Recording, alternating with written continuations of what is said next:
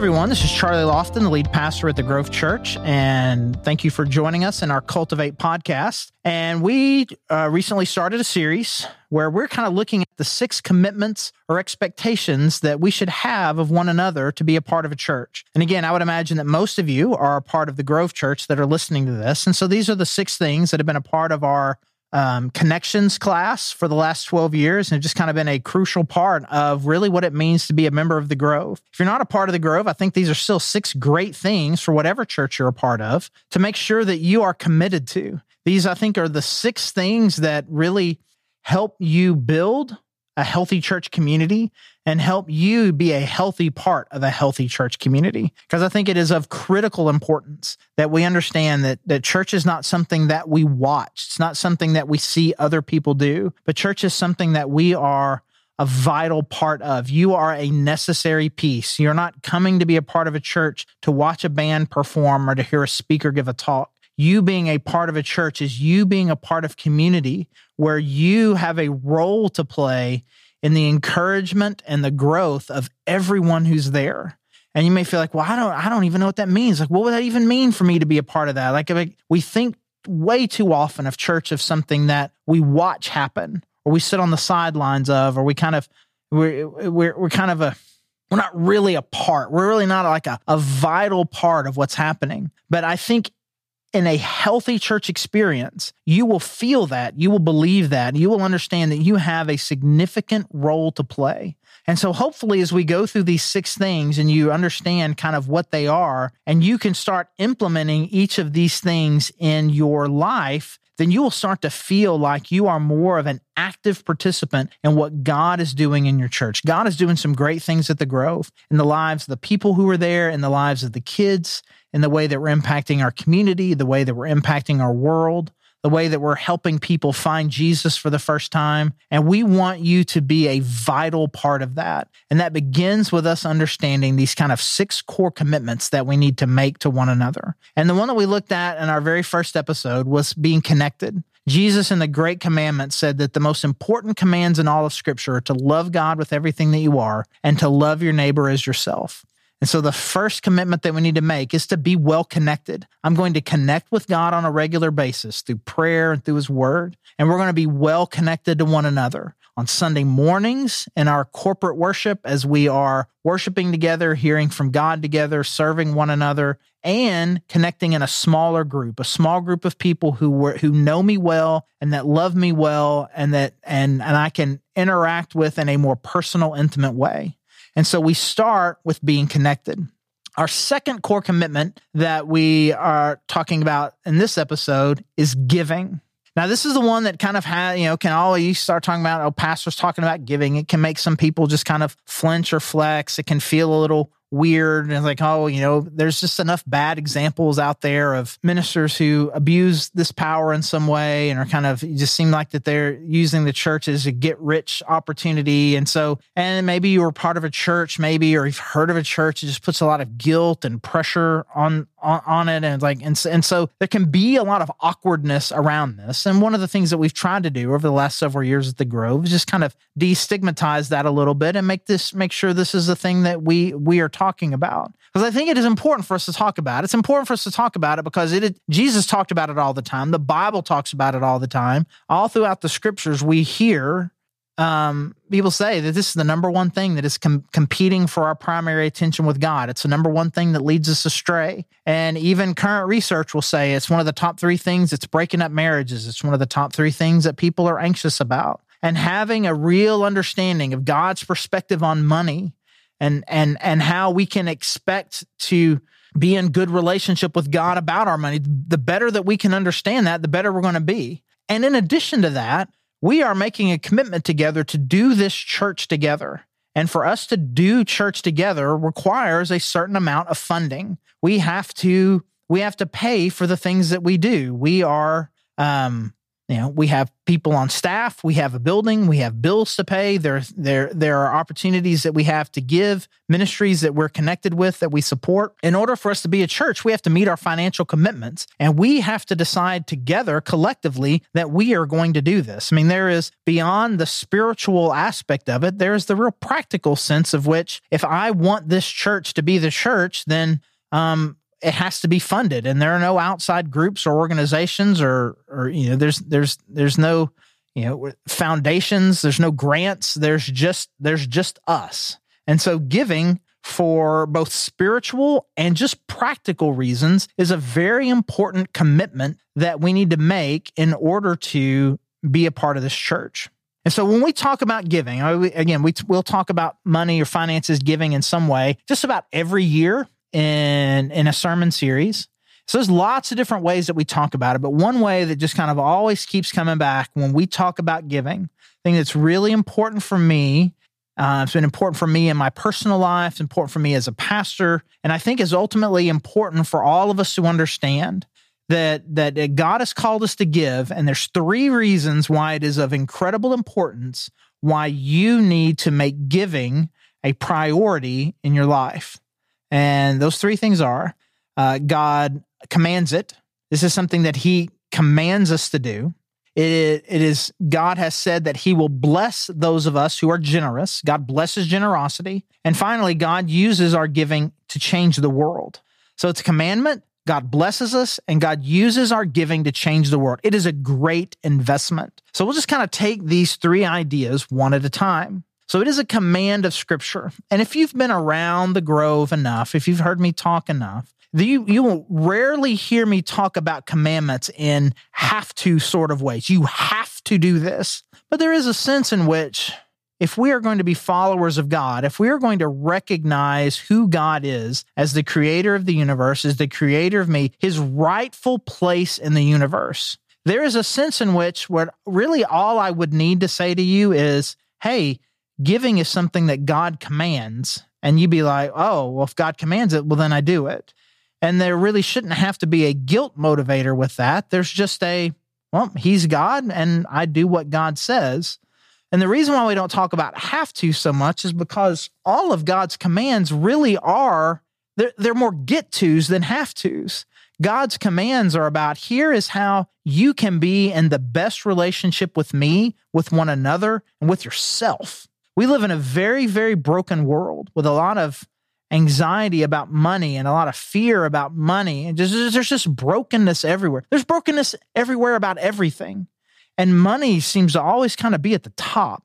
And what better thing could we have than to understand how to be in right relationship with God about our money. So this is something that he commands. We're going to look at this passage, very popular passage when you're talking about the the uh, the necessity of giving, the importance of giving, and it's in Malachi chapter three. And we got we got God talking first. He says, "Will a mere mortal rob God? Yet you rob me." But you ask, "How are we robbing you?" In tithes and offering. You are under a curse, your whole nation, because you are robbing me. Bring the whole tithe into the storehouse, that there may be food in my house. Test me in this, says the Lord Almighty, and see if I will not throw open the floodgates of heaven and pour out so much blessing that there will not be enough room to store it. I will prevent pests from devouring your crops and the vines in your field, and will not drop their fruit before it is ripe, says the Lord Almighty. Then all the nations will call you blessed, for yours will be a delightful land, says the Lord Almighty. And so it's kind of a shocking little passage. God is talking to the Israelites and says, You guys are robbing me. Like, what do you mean rob you? You're like God. How can we take stuff from you? You, you don't, uh, you don't, I mean, I've just got my stuff. How, you don't, how do I, how would I even do that? Like robbing God. He's like, You're robbing me by not giving me your tithes and your offerings. He says, Bring your whole tithe Tithe is, you know, most fancy Bible words. Essentially means a, a tenth. It's a it's a tenth of what you have. And again, cover to cover in the scriptures, you're going to hear God say that the first of what you have, the first part of what you have belongs to God. And so if you have 10 things, you get 10 things, one of those belongs to God. You get $10, one of those dollars belongs to God. You get $100, 10 of those dollars belong to God. They say, He says they're His. And honestly, if we think about it, as the creator of the universe, everything belongs to God. Everything already does. What you're doing by taking a portion of it Again, he says the part that he wants back, he's giving you some of what is his, and he says he wants a portion of it back. And what that does primarily is to help us understand that actually everything belongs to God. Everything I have comes from God. It is meant to build in our devotion to God and our gratitude towards God to give back to him portion of what he has given to us. We're not doing God any favors. He already has it all. It's all his. He just wants you to do this so that you will take a portion of what you believe belongs to you and dedicate it back to him. And so then you can then clearly enjoy the rest of it. And very, very often I will hear people and they're struggling with their finances. I don't know what to do. Something going on with finance. I wish God would help me. I wish God would bless me. And they're, they're, they're wanting God's blessing over their finances when they're not doing what God's called them to do. And this is a situation that um, the Israelites find themselves in in Malachi chapter 3. They their land's under a curse, nothing's going right. He says, You know why? It's because you're robbing me. And too often we're asking God to bless our finances when, in fact, we're asking Him to bless our disobedience. We're being disobedient to God with our finances. And and in our disobedience, the natural stress and anxiety comes with it. And then we ask God to bless it. And God just doesn't bless disobedience. If we want to see God's blessing in our money, if we want to be in right relationship with our stuff, we want to be in right relationship with God and our stuff, it begins with this level of obedience. And so, no matter, I mean, there's more that God says here very, very clearly. There's more that what God says. But what if all that he said was, the first of what you have belongs to me? If that's all he said, it would be of incredible importance for us to do it because it just gets our hearts, our minds, and our priorities right. It helps us understand who comes first. It helps us understand who God is. It helps us overcome the pressure and the stress that comes from figuring out how to live with money. And so it begins with a just a very clear understanding that this is a commandment from God. That's not all that he says, even in this passage. He continues on. It's like, test. He says, if you test me in this, which is an incredible thing that God to say all throughout the Bible. Don't test me, don't test me, don't test me. People ask him questions like, why are you doing this? What are you doing? People, God doesn't like to be tested with questions. It makes him, makes him very upset. So this is actually a pretty rare thing for God to say. I want you to test me. Test me and see what I will do for you if you will be obedient. You're being disobedient and you're testing me test me the other way. Test me and see what will happen if you're obedient. And and and God just kind of pours out and says, there's just going to be a huge blessing for you. Now, in the Old Testament, his relationship with the Jewish people was it was it was a lot more tangible. There was a lot more of a direct connection between physical giving, phys- and and their, and obedience and devotion and physical prosperity. God has not made that same sort of commitment to us through the church that giving will bring physical prosperity. But yet, some of the same principles apply. 2 Corinthians 9, verse 6. Remember this who sows sparingly will also reap sparingly. Whoever sows generously will also reap generously. Each of you should give what you have decided in your heart to give, not reluctantly or under compulsion, for God loves a cheerful giver. And God is able to bless you abundantly, so that in all things, at all times, having all that you need, you will abound in every good work. Now, there's not the exact same direct promise there of a physical blessing. There is a promise that if you are a generous giver, that you will have what you need all the time. But in addition to having what you need, it says that God, you, you, you will abound in every good work, that you will be blessed abundantly, you will reap generously, that God is promising you a blessing. Now, sometimes that blessing comes financially, I've had this happen to me. There have been times when I've given the most generous, biggest gift I've ever given. Like I remember, I remember this very it's happened. It's, oh, it's probably been close to 20 years now. Gave the biggest gift we had ever given to a church ever. And three days later, we got the most random check in the mail for the exact same amount of money. That doesn't always happen that way. But here's the thing that, that has never happened I've never given something and regretted it and looked at my b- bank account later and be like, I didn't have that money to give. God has always provided for our family in incredible, powerful ways. from the very beginning. Even before we were on staff at a church, we made this a priority as part of our family, and it has been great for us. We have seen both physical and spiritual blessings overwhelming. We have tested God in this. He tells them to test God in this. I'm here. I'm, I, I don't know, this makes me part of the control group. I'm not really a scientist. Anyway, I have also tested God in this. Our family has tested God in this. And 28 years later, I, I can only tell you that everything that the Bible says about how God blesses giving is 100% true. And I'll say this at connections, I say it on Sunday mornings, I'll say it again here. If there is this key out there to financial blessing from God and just general blessing from God. And I hold it back from like the Bible says it's true. I've experienced it's true, but I don't want to tell you about it or hype it up too much because talking about money at church is awkward. I'm something. I'm not your pastor. I'm trying to be your buddy. I'm not even really being your friend because I'm holding something back from you that it, that will that will bless you. And this this there is absolute blessing here. All right, let's finish out this passage again here in Malachi chapter 3. He says, you know, he gives them all this blessing and prevent the pests from devouring your crops. Your vines are going to have all sorts of fruit. Verse 12, then all the nations will call you blessed, for yours will be a delightful land. Basically, what he's saying is, is that you're going to give I'm going to bless you. And through that blessing, the world's going to be blessed, which is one of the primary themes of the Bible. Starts in Genesis chapter 12. Abraham, I'm going to bless you so that you can bless the world. Right here, same thing. I'm going to bless you, and the whole world's going to be blessed because of that. And when you give, the whole world is blessed.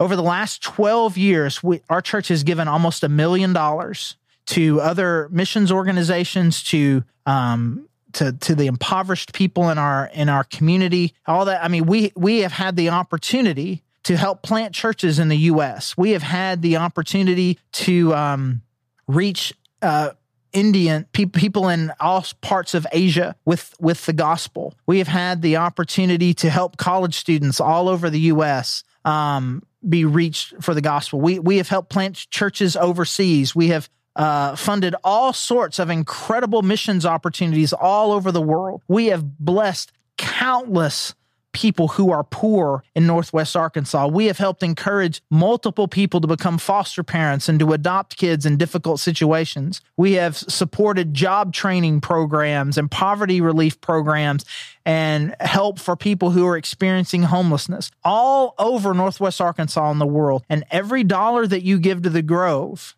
is going to help those. We are we are you, we're asking you to tithe, and we are a tithing church. We take ten percent of what God has given us, and we give it away to other ministries. We want you to be generous, and our church is generous. And through your generosity, that generosity gets spread all over the world. It is an incredible investment. Your giving to the Grove not only just helps us logistically be a church, but it is providing multi levels of impact all over the world. And there will come a time after this life and you go into the next one where you will be able to experience and see all of the good that has come from what your faithfulness and giving has done. It is an incredible investment. Most of the things that we spend our money on, it will not matter a thousand years from now. But the investments that you make in the lives of people who need to know Jesus, the, the investment in the lives of people who are hurting, those investments will last forever. And so giving is one of the most significant things that we can do in our personal life and is of credible importance for us to be able to physically sustain being a church organization. And so I encourage you as you think about the commitments that you need to make as a church to say, I'm going to give to my church. I'm going to do it because it's right, because God commands me to do it. I'm going to do it because I want to experience the blessing of God. And I'm going to do it because I want to see God use it to change the world. So right now, we are now two commitments in. I will, I will connect I'll connect with God. I'll connect at church on Sunday. I'll connect in a small group and I will give. I'll give because it's right. I'll give because God blesses me and I'll give it, I'll give so God can change the world. So we got four more left. I encourage you to keep coming here with us and make it all the way through these six commitments that God wants us to make to be a healthy part of a healthy church.